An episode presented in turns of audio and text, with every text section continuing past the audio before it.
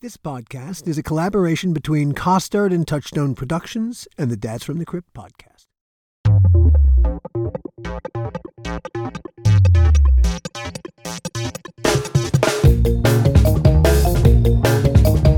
Hi, I'm Alan Katz, and this is the How Not to Make a Movie podcast, the making of Bordello of Blood, episode 6. It came from the cutting room floor. If you've listened to the previous five episodes of this podcast, you've heard what a joy it was making Tales from the Crypt, and how much the Tales creative team loved working together. You've heard how antithetical the whole process of making Bordello of Blood was to the process of making Tales. You heard stories about Erica and Dennis and Angie, and about Sly, and about Joel. Where Dennis is concerned, my original intent was to be as even handed as possible. I thought my issues with him were my issues, and I dealt with them in my head. I didn't expect that so many of us, Gil especially, still resented the Dennis Miller experience with such passion almost 30 years later. I let the group speak for itself. Doing this podcast was more cathartic for more of us than I anticipated. Alas, telling a story always demands making hard choices what to keep, what to cut. To tell you the story of Bordello of Blood's tortured making, I had to leave some really great stories on the cutting room floor. That is, until this episode. Ain't podcasting grand? In this episode, I'm going to share with you some of the interviews and stories that didn't make that final cut. It kills me that I couldn't use as much from our casting director, Victoria Burrows, as I wanted to. It was so much fun talking to Victoria again. I remember sitting in uh, a TV movie producer's office and getting a call from Gil. I was an assistant to Barbara Clayman when we did Up the Pentagon, which you spoke about Yes. in, yeah. Okay. Okay. Okay. in, okay. in the podcast. Sure. Sure. Okay. And I was her assistant. And he calls me out of the blue and he says, I have this half hour, you know, um, piece that I want you to take a look at and tell me what you think. So he sends it over, and all it says is yellow on it. Doesn't tell me anything, says read it and tell me what you think. And I remember reading it, and it had such a like aha, you know, payoff ending. And I called him and I said, Well, I love it because it's all men, and I'd love to do this. And he goes, Okay, well, now I'm going to tell you that you will take a meeting with Robert Zemeckis. And I was like, oh, okay. so I put together some ideas and I went and met Bob and we had a lovely conversation over at Universal. And next thing I know, Gil's telling me, hey, you, you got it. Let's do it. It's a half hour you know, Bob's going to direct, as you know, and and Joel Silver and blah blah blah. Tales from the Crypt. That was a life changer, game changer that Gil gave me. Yeah. I couldn't understand why he remembered me after all these years of being an assistant on this movie Up the Pentagon, which was also, you know, a very tough uh, project to work on. Here's Victoria talking tales. It was just the way you guys were talking about it. It was the most fun I've had in doing episodic. It was so special to be able to go out on the set and see the actors work, and you'd be building one set and we'd be filming another. And it, it was magical on that side. But the difficulty was is all the hurdles we had to accomplish in getting it done. And uh, you know, when you have a Bob Zemeckis or a Donner, you get whoever you want for scale plus 10 you know, which That is is an important. That, that's an important thing to, to point out in, in about Tales from the Crypt. HBO, you know, hey, it's HBO, but you know they they don't pay for shit. no, and they and so our- it, was, it was scale plus 10. That is it.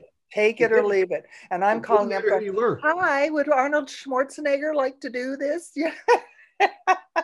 And, and it how was- many million would we, we be paying Arnold? Scale plus Yeah. 10. Ooh. yeah. Yeah, about fifteen hundred dollars for five days. yeah. And this is what we did over and over and over again. And um, It's amazing who we got. Tales never had a home base. We moved from warehouse to warehouse every season. Some were in good neighborhoods, some not so good. I just loved being out there in Chatsworth with you guys. we were, well, weren't we next to like a, you know, a porno, a porno studio next door? Yeah. yeah. actors would walk in there thinking they were coming to us. Oh my gosh. what kind of shop are you people running here? Yeah, exactly. I thought it was Tales from the Crypt, not Tales from the Strip. you know? Like the podcast says, the feature films gnawed away much of what made doing Tales from the Crypt so special. Ernest had someone else in mind, right? Oh, that's right. Ernest had someone else that, that Ernest Dickerson ha- had his own person in mind. Okay, so you. Yeah. Uh, my feelings. yeah. Okay. Well, well, let's let's talk about that because um, you know uh, Ernest also had his own set designer in mind, and and uh, we didn't use Greg Melton. Yeah. And so this was all right. So, uh, in retrospect, as, as as I look back at it, all right. Suddenly, the, the feature films pop up, and some of the band are, are are getting the call, and some of the band aren't getting the call. Right. This this cannot be good for the band. Well, in retrospect, to me, you know, in looking back on a casting career, you know, it's very fair that a director brings in somebody he's comfortable with. Sure. At the time, you know you it's like the band is together we're all you know running so smoothly it's like just amazing. And then you're told oh he's bringing in somebody else.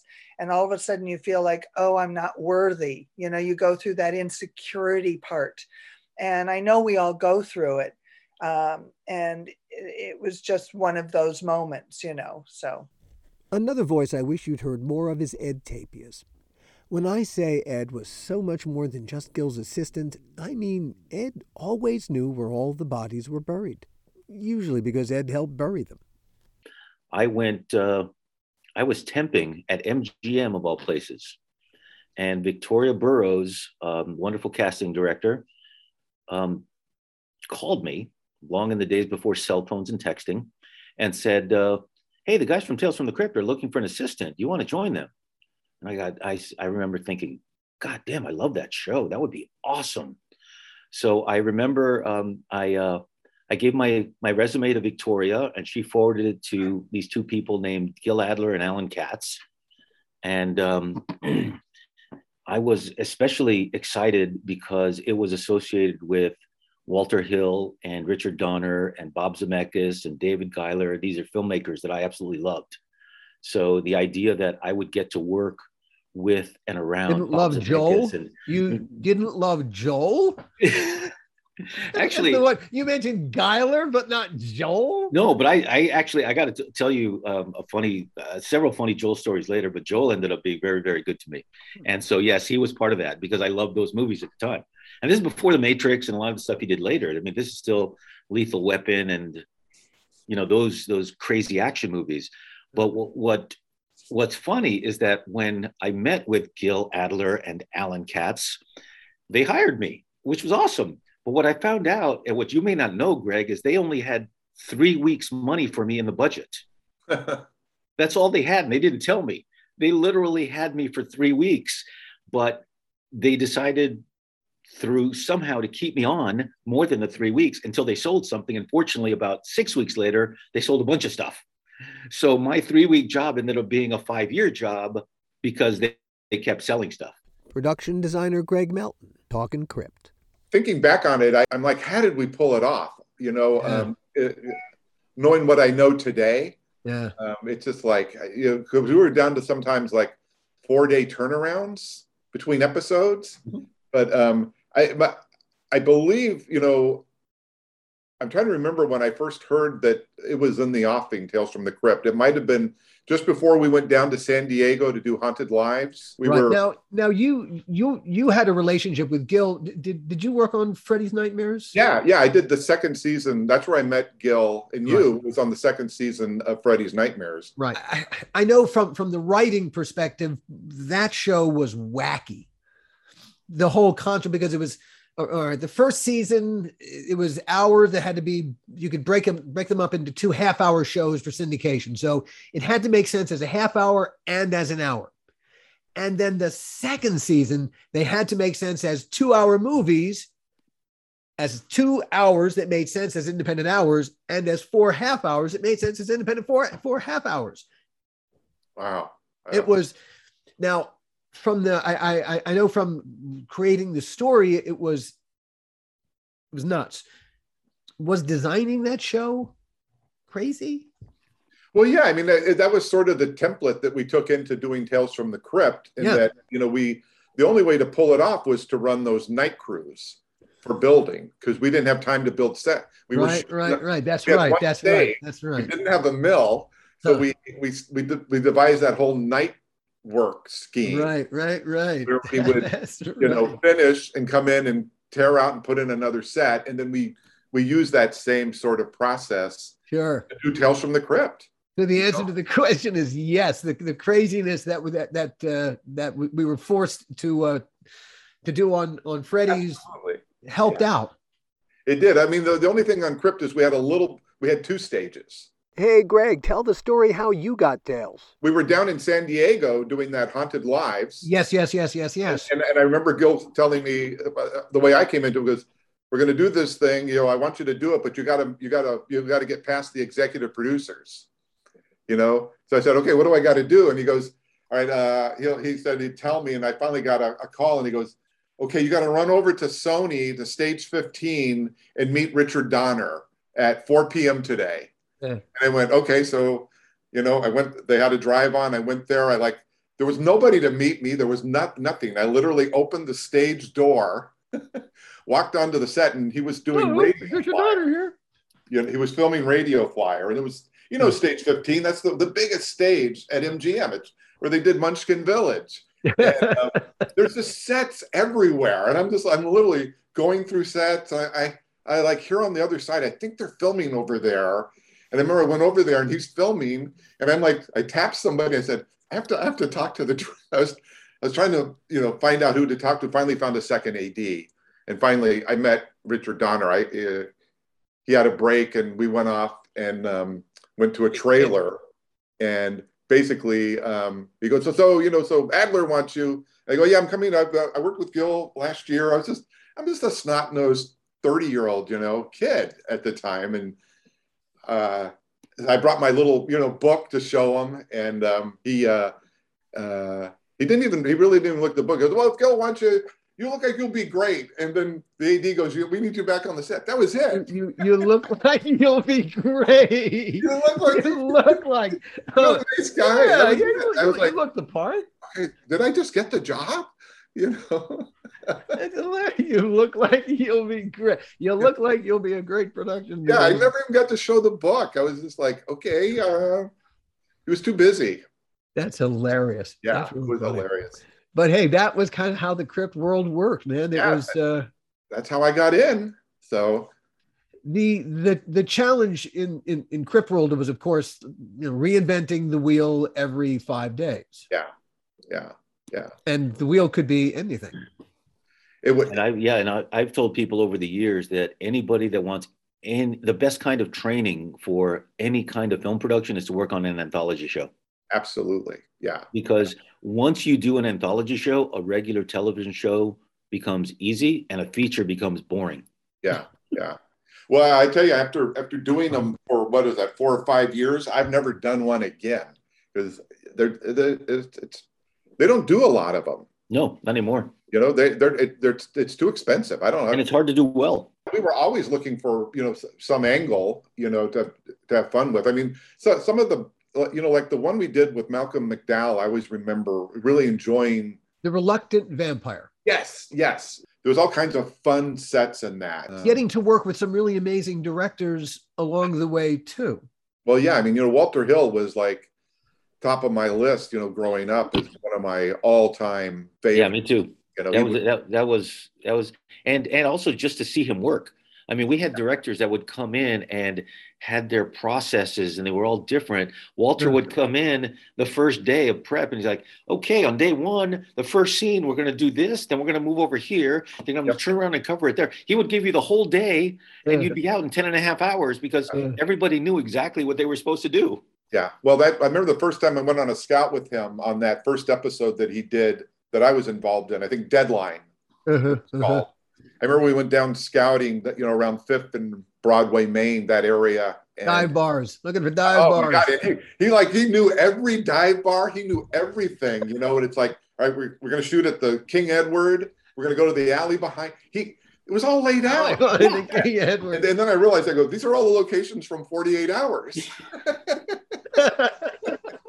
he knew them all. You know, he's like, we're gonna do this. We're gonna jump across the street and do the pawn shop here. We can go, and I'm like, my God, this guy's like brilliant. It's like the best of Walter Hill. Yeah, yeah. Um, but yeah, he was very, very um, well, just a, a wonderful man and a very, very uh, easy. Knew what to do, got his shots, and um, Working with him, that was, you know, because like I said, you, as you said, you, this was someone that you admired when you walked in the door. Uh, and now suddenly I- here you are, not just meeting him, but you're working. You are now Yeah, yeah. Well, believe me, I, I, w- I was just all over, you know, just you know, try, just trying to absorb everything that I could from them, and and also just, you know, it's hard when you meet your idols, you know, because it can be it can go one or two ways. And it has, it has for me. It's, on Tales, there was a couple of idols I met that I was like, ooh. yeah, right. Yeah, who was an idol, Ed. Uh, well, Walter was one. Um, um, uh, Dick Donner was another one. I was a huge fan of Russell Mulcahy before we met through the music videos. Lovely guy. You Yeah, know, I mean, Russell Russell was somebody who a he's very cool, and b he's all over the place creatively. I mean, he was just the ideas he would toss out. yeah, You know, and it took me a while to realize that he just has no filter when he's pitching stuff, and that's Yeah. why so so many of his music videos were so amazing because he would just see stuff that other people didn't see. Yeah. And a lot of stuff he said to me didn't make sense. Then I'd see it filmed. I remember there was one episode, the one with um, Catherine O'Hara. Oh, sure, sure. You remember that? Ninety-nine point something percent. Exactly. I don't know if I don't know if you'll remember this, Helen, but we we had like an eight o'clock call that morning, and like 10 a.m. we still hadn't gotten a first shot. And Gil said, you know, check with Lee Webb, find out what's going on. We still don't have a shot. So I went down. You know, we were in Lassen um, at the at the Chatsworth stages, and I walked on the set and I asked Lee, Lee, what's going on? He goes, yeah, we're still setting up. And I'm like, okay, but it's been two hours. We still don't have a shot. He goes, it's okay. We're fine. We're fine hour and a half later, Gil comes to me and goes, What the hell is going on? We still don't have a shot. Go out there, find out why we're not shooting. So I go out there and Lee goes, We're still setting up, Ed. We're still setting up. He goes, Tell Gil we're okay. And it was like we had like six pages we were trying to do before lunch because we had something like three pages after lunch. It was like an eight and a half page day. And then I get back and I hear on the walkie, literally 20 minutes later, scene's complete. We're done. We're hmm. like, wait, what? Wait, how, how did we set up for four and a half hours? And if you remember, it was a five minute one, one shot with the crane that started on their feet, went up to the judge, had her walking in through the room. I mean, it was brilliant and it was amazing. And it was like, Uh, he didn't tell anybody. Great visual stylist. Yeah. But he's another one who I just, when I met him, I, I was like, it went, uh, he was, he was everything that I expected. I mean, the other great. big idol that I had was John Frankenheimer, um, and uh, you know, I really wanted to do a, a good job for him. We built an entire library in six days for him on that episode. Um, Very And- particular was was John. a very really really tough guy. I mean, he would he would make Lee and John Leonetti and I sit in his office all day long while he was prepping. He wouldn't let us leave. We're literally. I'm like. There was like one chair in there, like John and I are sitting on the floor against the wall. Oh my god! Like he owned you. You know, like he owned it in this tiny little Yeah. office out there in Van Nuys.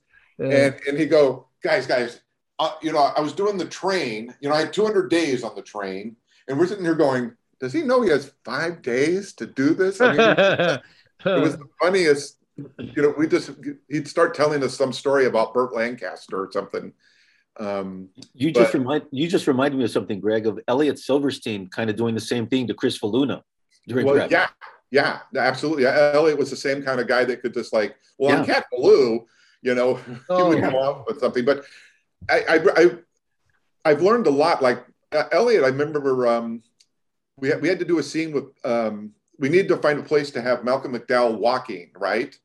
And we had no place. We're on location, and we were someplace over, you know, by um, towards Highland Park, and um, and we only had like this one little piece of sidewalk. And I remember Elliot going, okay, okay.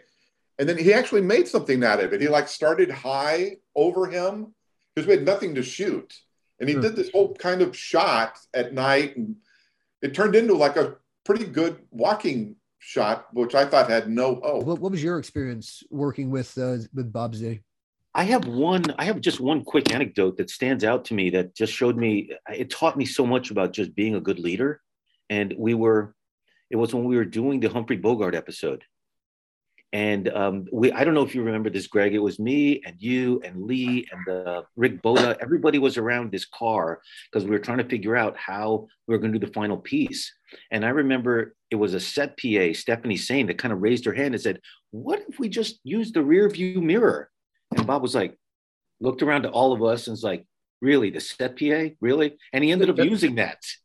But there was no ego involved with Bob. He was like, that's a great idea. He just took it, you know, and Yeah. gave credit where, where it was due. But it, it's that kind of thing where the good ideas can come from anywhere and you take it, you take it and you give credit and move Yeah. on. I, I think the you know I remember the uh, on that episode just I mean obviously Bob is just in a whole world of himself, but he was just so creative. You know, like I remember we were like trying to. fi- It was really more kind of he's so good with like production problems, Mhm. uh, which really surprised me. He had everything else laid up, but boy, he knew production. He's like, all right, we got this car. It it was the same episode. The car's like Yeah. plowed into a tree or into a ditch Right. and we're trying to figure something out. We got to do this. And he's like, we just need another car and then we can do everything.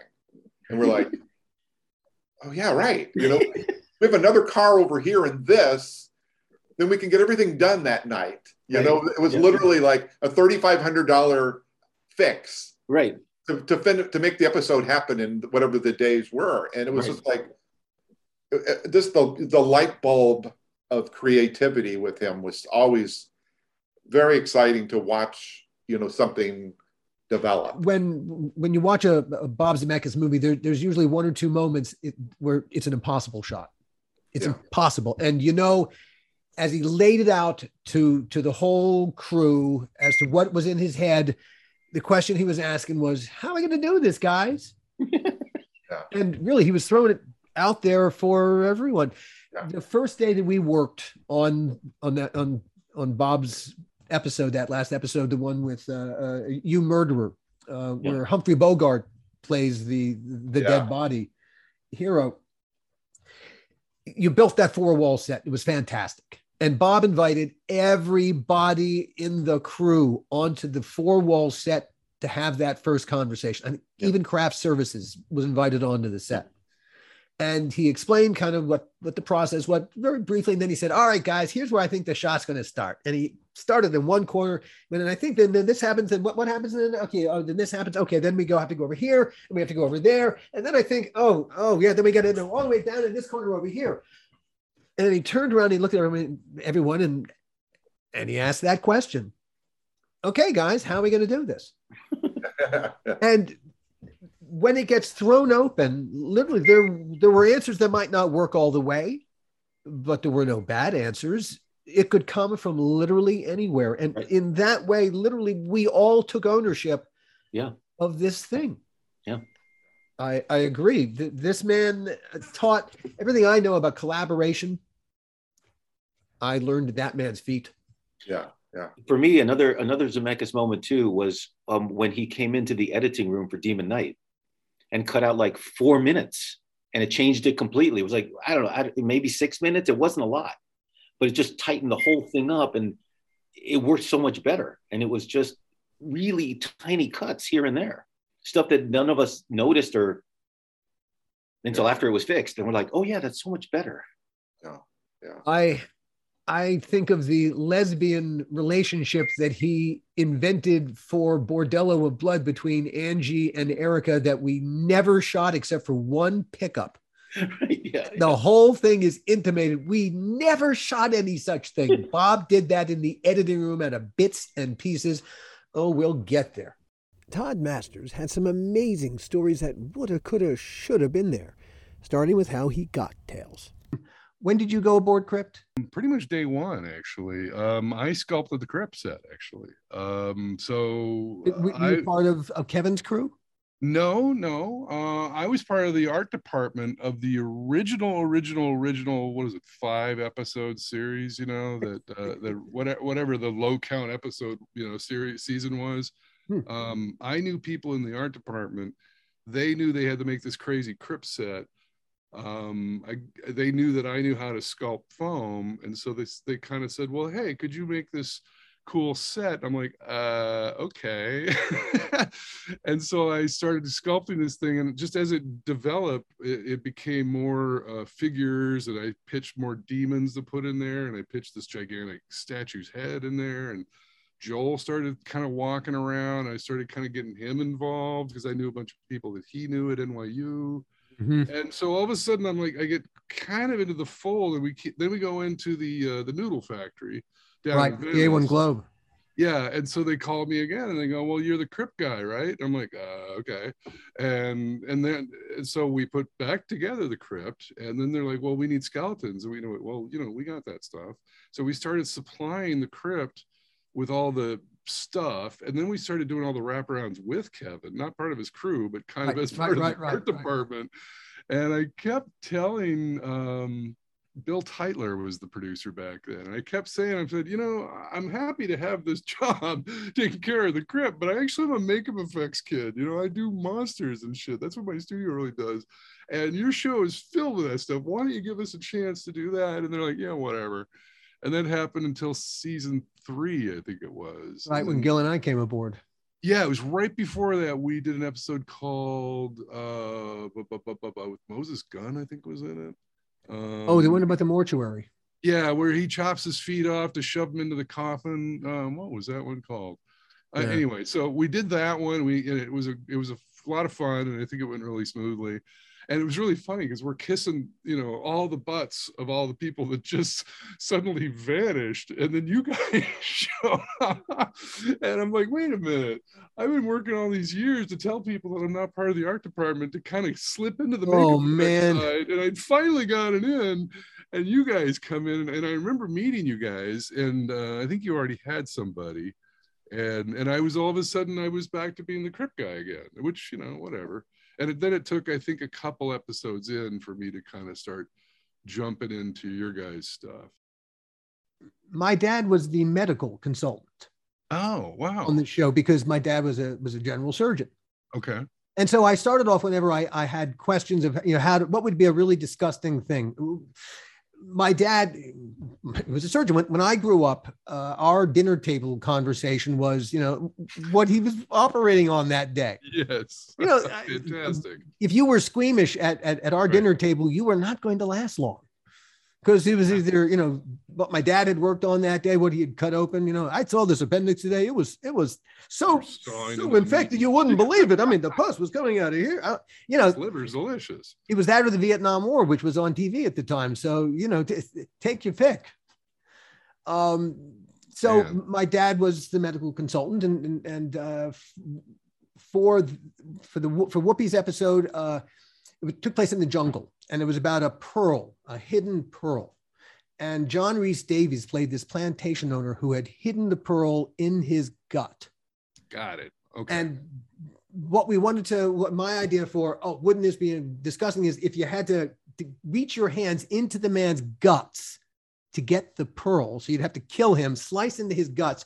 And what if he was riddled with, with, with worms? Yo. And so that in order to, to put your hand in and grab the, the, the thing, these things that they could theoretically infect you through your pores. Uh, this was my those crazy, hey, you you know, my- fantastic. Wouldn't that be great and disgusting if my dad and I said, hey, all right, hey dad. Do I have a project for you? And and my dad said, well, eh, not really. That's not really how anything works out here in reality. You know, there are schistosomes, he said, you know, which are kinds of, you know, microscopic worms. And, but, you know, schistosomes in your gut and schistosomes that, that, that can penetrate your skin are really different creatures entirely. But I said, no worries, no worries. I don't worry about that. I'm, if, if, if my audience is asking that question, I've, I've already lost them. I said, schistosomes is schistosomiasis, is I think it was the, the condition that he had his gut. All right. So I, I I, I don't remember now if if when when we did that episode, if, if I went to you and I said, Hey Todd, schistosomes. I hope you did, but actually, I think it was Mike Spatola. Oh, you're was- right. I think it was Mike Mike Spatola's episode. Okay. He was I've just wasted my wasted all our time telling not a problem. I've got Mike right over here. Hey, Mike. uh, No, I'm kidding. Uh, Mike's a good stuffed? friend. No, he's a wonderful artist. Uh, Yeah. He did quite a few episodes. yeah, yeah. Uh, I think the same season. And I think I came in. There was an episode. Uh, was it the one that Tom Hanks directed? I think it was. I think Yeah, was yeah, that was you. I- That was the first, the first. So that was the next season where, where you became the guy. That's Uh, right. our- I think I finally reconvinced the Yeah, producers yeah, of the yeah. show that I got, I got my makeup effects job. and and that's when it became a fairly as of that season Pretty- when I would go looking for you back in, in in your department, and sometimes you and I would sit with the with the pathology textbooks open. Yes. Oh God, I still have that horrible book too, and it's covered in monsters. Horrible. It's wonderful. Oh, it's the.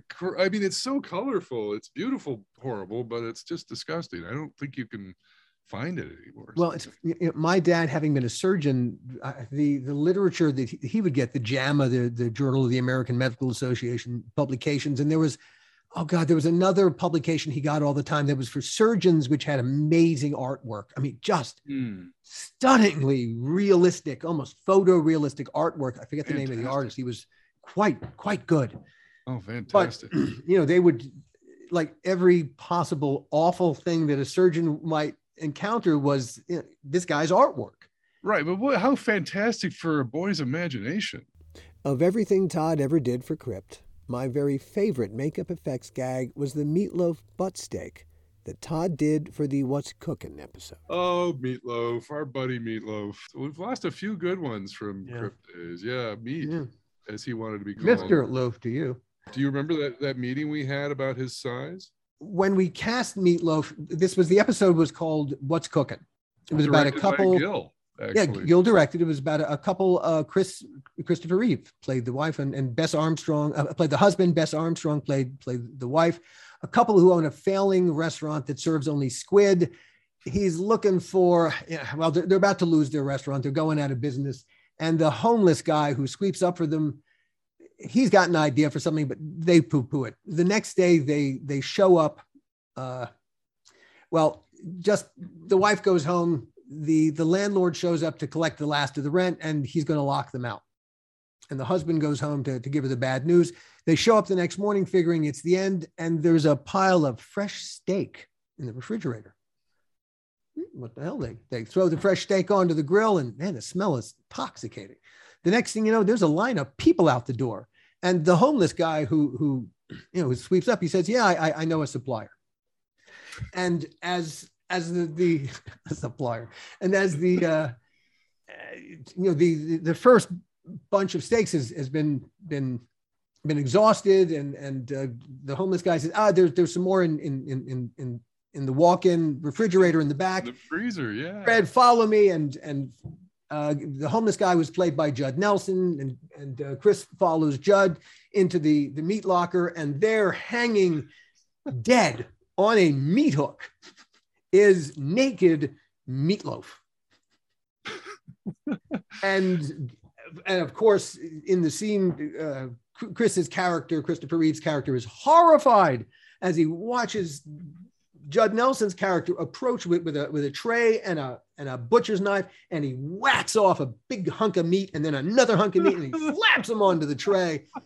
He walks past Christopher Reeve, who's still standing there, gobsmacked, and he says, "Hey, don't leave the door open; he'll spoil." All right, so that was the scene, and the the challenge was to create that that the Naked meat. the naked meat from which to, to, to take the butt steaks. Now, the problem was this was, as a body cast, a complicated cast. And it required, it would, how much time really to get that right would it really have required, just start to finish? Oh, to actually make that dummy? Um, well, I mean, that was supposed to be a really hero dummy with a section that you could slice. I mean, like an effect and everything. Mhm. Um, I mean, we should have had like a month on that. I think we had. Right, like- we had three days. Yeah, something. It was crazy. You know? Yeah, yeah, yeah. I mean, we, we, we had the idea, and then I- we cast Meatloaf three days before he he he played. So we there was no way to do it. Yeah, yeah, yeah. I mean, and, and you know, we had talked about Meatloaf and we hoped we were going to get Meatloaf, but we didn't have Meatloaf. He wasn't signed until three days before he worked. So we would have cast someone else, you know, of a similar body type, but we we went with what we thought. He's perfect. He was perfect for it. He would he would have been able to feed a restaurant full of people. That was the whole point. You you you used a, a- how heavy was the body model, the the mod the body that the human who you actually based Oh, the body on. pushing 400. You know, Wow. I mean, you know, I think he was upper three. Not that we, I, you know, I don't remember us actually weighing him, but we, Yeah. you know, Meat, Meatloaf walks into our meeting. Uh, like, I guess he must have just fell off the plane or something. And we're expecting, you know, to just whisk him away and mold him like that day. And he walks in and he's thinner than you. Yeah. Yeah. he, he had just gone on a crash diet. Like a Jenny Craig thing or something like that. He was proud. so proud of it. He was so because he was known as the fat guy for decades, the sweaty, fat, har- you know, singer that you know was kind of that was his brand. And he walks in looking like Alan, and Alan looks like you're what 180. Uh, Maybe. uh, 108, 100, I am I'm 120 if I'm lucky. Oh well, okay. See, I live in a different. I'm a I'm a big guy myself, so I'm I'm hoping for 100. I keep looking to 180, thinking that Hmm. that's what you know um, thin people live like. I guess I'm still a, I, I I am I am small of stature. okay. Well, I'm still a monster, but I'm you know slowly becoming thinner. How about that? But Aiming for 180. but- he was Mr. Loaf was was quite when he saw the the body that you had used in place of him, he was not happy. Well, he was especially not happy because we gave him little junk. you give him a little. We gave him a little junk. Little you know and you know because it's not like we molded you know so we we we found some other actor and we just used meat's head and then we fused it together in that quick making of body period and you know it's not like we molded the actor you know completely naked he probably had shorts on so we you know we had to sculpt a certain part of it and so when it came time for the you know the twigs and berries we're figuring well he's in the freezer it's not really going to be seen. So we're not going to put a gigantic schlong on there, and we're certainly not going to make him a Ken doll. You're so sensitive. well, honestly, we were thinking story. You know, it's in the freezer. He's dead, and he's big, so he's not going to have much. And so Meat was really mad about that. And um, but there wasn't much anyone could could do. He but but but to add in in a way to add insult to the injury in order so that this now thinner Mr. Loaf would match the body double that was going to be hanging in the meat locker. He he Hmm. could not appear as the svelte loaf that he now was.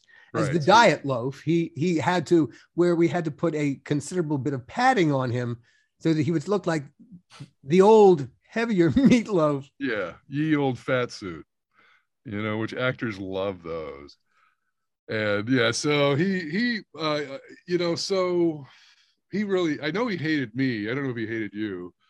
Um well, is not what he bargained for. you know, yeah. So it's not like we paid anybody. years later we uh we actually did a similar dummy duplicate body of his daughter who uh I think Cyndi Lauper called her Little Loaf and lovely person uh it was for carnival and and I and I was just kind of like scratching my head before she came in. It's like I'm sure she doesn't. She's never heard this story. I'm sure she's never heard my name. And she came in. It's like I've heard all about you. And it was just like oh my. It could have happened like an hour before. She was she was great, but it was pretty funny that it, it's still pretty fresh in the family uh, conversation. Of course, the hardest stories to leave on the cutting room floor the Joel stories. Colleen Neistat was our Canadian production manager, and she's currently a Vancouver City Councilor. Well, if you remember Vancouver, that theater was on Hastings Street in, in a really bad part of town. Yeah, It's since burned down. Um, Uh, it was that wasn't our fault. no, it wasn't our fault, Thank but one of my, that was, wow. That was right down in Hastings and Main area, which is um, pr- Mm. pretty serious territory as Vancouver goes anywhere nowadays. Um, but Joel came down there. I don't know if you remember that. I know you want to talk about Joel. I mean, it's so bad down there that the Teamsters are hiding in the trucks. No one wants to come out into the alleys behind that. What was the name of that theater? Um, and Joel comes. This was after the, yeah, obviously after the airport incident when we got him into town. Um, but everybody's hiding and Joel goes out the back of the, the and starts walking up and down the alley with you know what year was that 1993 what what year was it Three.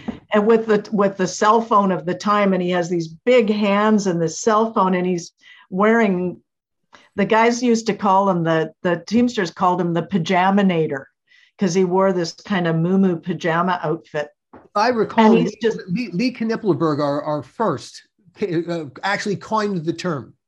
the pajamanator Yes, it was Lee. Yeah, Lee yeah, yeah. Knippelberg. It- it- he came up with that. so anyhow everybody's hiding because they don't want to go in into the alley and joel is just walking yelling his top of i mean today you'd think that he was one of the mental patients down there When it comes to Joel stories, nobody has Joel stories like Gil's. And these are the ones that didn't make the cut. but I've always had a, a place in my heart for him, oddly enough, because of all the work that we did together and how we worked. When we worked together, maybe more after Crypt than during Crypt, was our relationship was one of argument. We, we would only argue. We, we never had a conversation. And, you know, he would call me at home and I would answer the phone or Ginny would say it's Joel. And I would get on the phone and she would know within 30 seconds who I was talking to because my my vibratory level went from talking to you like this to being equal to him in screaming and yelling at him. In fact, I once had an argument with him. I said to him, "You know, Joel, we don't talk to each other. We only argue." And he said, "No, what are you talking about? We don't. We don't. We talk. We talk. We talk all the time." I said, "No, we don't talk. We argue," which then led into a heated argument about us not talking but arguing. I'll never forget it. I, I, in fact, I remember at the end saying to him, "You see, you see what just happened? I'm trying to have a conversation with you, and now we're having an argument, and we're having an argument about why we're not having a conversation. We're arguing." And that was sort of the summation of the relationship for all the time that we worked together. And it was sort of sad in one respect, but in another respect, I still have that, you know, admiration for seeing whatever he saw in us and continuing on with me with these other movies and, you know, giving me that opportunity. And it's sad. I, I find it really sad because here's a guy who was very instrumental in our careers in- early on and in my career later on. Um, and who I actually liked working with when we were talking about material, which only happened when we were alone. You know, Mhm. behind closed doors in his office, we could talk about material and we could actually talk about making good material. How would you describe Joel's strengths? Well, there is a passion.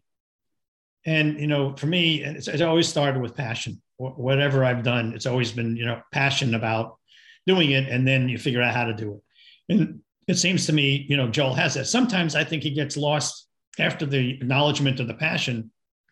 He gets lost in the execution of how do you get to that place, you know, whether he threatens you or, you know, demands this or demands that, or in some respects, he's his own worst enemy. And in some respects, you know, I I kind of understand the frustration of passion, trying to make that passion into reality and all the obstacles that are in the way. And, you know, sometimes I think I should have been more like him. And sometimes I'm very, very grateful that I'm that I'm not, because I probably would be dead. And it's and it's and it's really interesting because a lot of people along the way, especially in interviews, and when we talk about Joel, they go, you know, it's it's so unbelievable that, that you and Joel worked together for as long as you did because you guys seem like, you know, totally two different kinds of guys. And I said, well, we were, but maybe that's why it worked. So years pass and it's now, oh, I don't know, probably late 90s. And so our movie came out and we've all gone on. And I get a call. I was represented at the, those time in those days by CAA. And I get a call from my agent saying, first of all, what we think is you should be a TV director. And I go, well, no, I'm a, I'm a film producer and I write with Alan, but I, you know, maybe I want to direct a little more. And they say, well, you should be a TV director. And so the next thing I, I hear from CAA is, um, that this new show, Fantasy Island, Jerry Josephson is producing it, and he's asking for you to direct an episode. Huh. So I get a call from the agent. I go, no, no, no, no, I don't want to. I don't want to do television. You sure? Because it's it's in Hawaii. They're shooting in Hawaii, and because of the schedule, you'd have to be there about eight weeks. And I said, no, I don't care about Hawaii, and I don't care about the eight weeks. And I, you know, I don't. And I hang up, and I'm really upset, right? And Jean, I go in to see my wife, and my wife said, "What was that all about?" And I said, "Well, you know, they they want me to go to Hawaii and direct an episode of uh, Fantasy Island." And she said, "And?" And I said, "And I told him no." And she said, "So, so you turned down a job to direct a network show, Fantasy Island, with somebody you know, Malcolm McDowell, and we'd be in Hawaii for eight weeks, all expenses paid, plus they're going to pay you a salary." Is that what you just did? And I said, Do you want to go to Hawaii? And she said, Well, that would be nice. So I ran, ran out of the kitchen, ran over to my office, and I called back my agent and I said, Well, I'll do it, but I want to read the script first. And they called me back a few minutes later and they said, The trouble is, they would love to agree to that, but they can't agree to that because the script isn't written yet. I said, Well, then how am I going to commit to it? I don't even know what the hell they're doing. And they and he said, Well, this is what they can do. They can make sure if you agree to do the move, the, the, the episode, when you leave LA on the seat, when you get on the plane, will be the script. And I said, That's bullshit. That's never going to happen. Well, that's what they're offering. So we said yes. And I get on the plane. Sure enough, there's a script. good. So I read the script two or three times. My wife reads it two or three times. We get off the plane and I go, they take me right to a production meeting. Don't go to a hotel, go right to and I sit down with the executive producers who are now the executive producers of uh, Chicago Med. Huh. And uh, very established and very good writers. And I go into this room and they said to me, So, how do you see the war? And I start sweating because I'm like, The war? The war? What the fuck are they talking about? So I said, Oh, the war. Well, War. what, what were you guys thinking? And they said, Well, no, we want to hear what you have in mind. And I said, Oh, so could somebody just show me in the script where, where exactly what you're referring to? And in the middle of page 37, there's a sentence that says, The war begins, period. That's what they were referring to. So I, knowing that this means something to them, said, Oh, well, that the war, I, I want it to be like Private Ryan, but for television. And by the way, has the first AD done a board for this? Do we do we know how much time we have to shoot this particular scene? The war begins. Yeah. And so they said, Oh, that's a good question. Yeah, let's get the first AD in here. So the AD comes in, and he goes, Sure, I boarded it out. I haven't gone over it with Gil, but I have it boarded out, and I have a half a day for that scene. For the war. It just and it just says the war begins? The war begins. So I go half a day. Okay, so so let's think about Private Ryan in half a day. So I want Eyemos, I want three cameras, and I start spouting off. I have no idea what I'm talking about, but and they are loving it. So they go, "Wow, that sounds great. Can you can you do it?" And I said, "The only thing I want to do, I, I ask you, is I want this to be the last half of the day of what of our eight day shoot. Can we do that? Of course. Gives me more time to prep it. So I, I shoot this, right? Now, while I'm shooting this, I'm, I'm working with Malcolm. And Malcolm one day says uh, to the AD, I need to see Gil privately.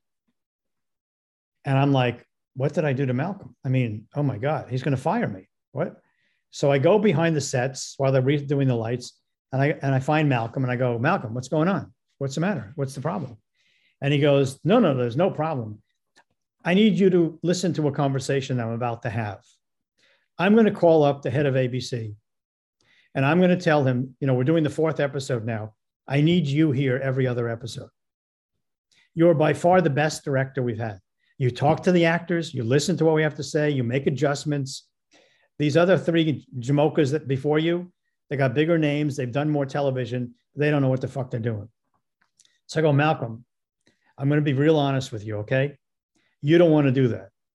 Because the fact is, I am frightened to death because every shot I think of, I think there's a better shot. And so I'm not a happy camper. I want to go home. And he laughs. And I go, no, Malcolm, I'm not, I'm not joking. I'm, I'm dead serious. So he goes, okay, okay. And he starts dialing the phone and he gets, he gets ABC and he gets the, pre- I forgot the guy's name is Steve. Um, can't remember his last name, Steve somebody gets him on the phone. And now Malcolm has him on the speaker and he goes, I'm here with Gil. And I just want to say, I need you to call CAA and book him for every other episode. He is great. And he starts, and I'm going, Malcolm, don't, don't, don't say that. No, no, no, Malcolm, Mal- Malcolm, you, you. He finishes the conversation, hangs up, and of course the guy says, I'm going to call CAA right away. So I get off, he gets off the phone and I go, Malcolm, you just, you just, you're killing me. I, I, can't do this. I'm, I'm not being coy. I, I, I'm frightened to death. And he goes, I love it. I love it. Just let's, let's go back and shoot. So I, I, I go back to LA and I said to him, look, I can't do the next one because they booked me to do Charmed, an episode of Charmed. So I go back to LA. I have about two days of, of uh, downtime. I go do Charmed. By the time I finish Charmed, they had canceled that show. They had only made eight episodes. I had, or the, or I had only done the fourth one. So in the meantime, I finished the first the first day of working on Charmed. And I, say to the them, Look, girls. Uh, you've been shooting uh, about a half a dozen episodes so far. Uh, it's the first season, and I said I'm a new guy.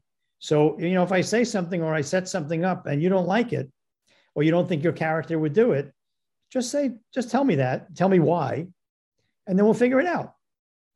So, of course, they don't believe that I mean that. So, in the first shot that I set up, the three of them are all over me. And I listen to each one. And the AD is saying, Come on, we got to shoot. We got to shoot. And I said, No, no, no, no, we don't have to shoot. I need to get this right. and so I talked to the three ladies and find out what I go, okay, so how about if we did this instead of I'll dolly this way, I'll dolly this way, you move this way, you move that way. And I go, Shannen, Shannen Doherty, is that is that good for you? Yeah and I asked the other two gals, and they said, "Well, yeah, yeah." And so I shot it that way, and I had a, we had a great day because every every time we set up a new scene, I would say, "Okay, this is what I'm thinking. This is what I hmm. see." And let's try it that way, and let's block it out that way. And if you guys have any conversation, you know, to offer up, you know, let's have a conversation about it. You know, now's now's the time. And of course, mm-hmm. they, you know, would test me a few times, and then finally, they, it got to the point where they, you know, they loved everything. So I finish, I finish shooting the day and I go home. The phone rings and and my wife answers the phone and she says to me, There's a man on the phone. His name is Duke. He wants to talk to Gil Adler. I go, Who's who is he? I don't know. I just told you what he said. My name is Duke. I want to talk to Gil Adler. So I get on the phone. I go, Hello? And he goes, Hello, is this Gil Adler? I go, Yes. He goes, This is Duke Vincent. Now, Duke Vincent at the time was Aaron Spelling's partner and mm-hmm. owned Charmed. He goes, This is Duke Vincent. Do you know who I am? And I said, Oh, yeah, I know who you are. What's the matter? And he says, What did you do to my girls? I'm thinking, Oh my God, what did they say to him? I mean, oh my God, I'm probably not going to work tomorrow. And I said, very defensively, I don't know. I what did I say to you? I I, I didn't. I don't think I said anything what, what, why? What did they say I said? And he said, they, they called me each individually, not together. And they just said, you got to get this guy for every other episode of Charmed. You know, we had a great day. We had fun. And, and, and he was really, so now I'm like, oh, okay, cool. So I go, oh, that's so, so he goes, so I'm going to be calling CAA tomorrow oh, to try God. to make a deal with you. Right. I hang up and I'm thinking, well, that's interesting. I mean, I don't know if I want to do this or not. And I'm sitting there, and about an hour later, wanted. yeah, about an hour later, the phone rings, and it's Joel Silver. And Joel starts yelling at me, going, What the hell is the matter with you? You know, I know what you're doing, and I don't like it. You're producing for me. And what is this nonsense with the television? You know, you got to stop it. And I said, Joel, I, I, I don't know what you're talking about. The thing in Hawaii is dead. The show's got canceled. And he goes, And what about Charmed? I said, How do you know about Charmed? I just finished that. And he goes, Don't you worry about how I know everything in Hollywood. I know everything. And of course, Ronnie Meyer was a really good friend of his. So he says, So you got to stop. You got to stop right now. No more television directing. I go, Joel, I'm just filling in and making a living until we greenlight our next movie. He goes, I'm greenlighting the movie right now. And I go, Joel, I'm sorry, you can't greenlight the movie. You're not Warner Brothers. He goes, I am Warner Brothers. He goes, Well, I said, Well, you can't greenlight the movie. And he goes, Okay, okay. You want you want a check? I'm going to send you a check. I'm going to send a check for $25,000. I said, Joel, this is not about money. And this is not about a check. It's just that I, I'm not making a movie right now. I don't have a movie. So I'm working. When you're ready to make a movie, we'll discuss that.